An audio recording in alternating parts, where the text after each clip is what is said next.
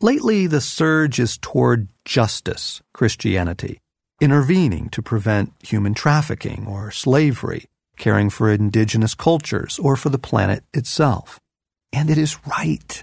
And it is wrong. I mean, my goodness, yes, of course, God cares about justice. But to be frank, it actually is not the central theme of the Bible. Christianity isn't simply a religious version of the Peace Corps.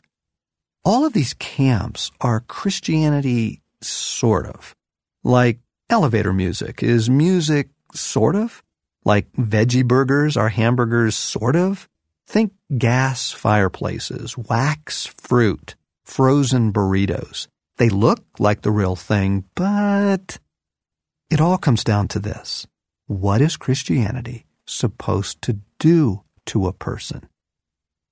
Long before he laid down Earth's foundations, God had us in mind, had settled on us as the focus of his love, to be made whole and holy with his love. God is restoring the creation he made. What you see in Jesus is what he is after in you.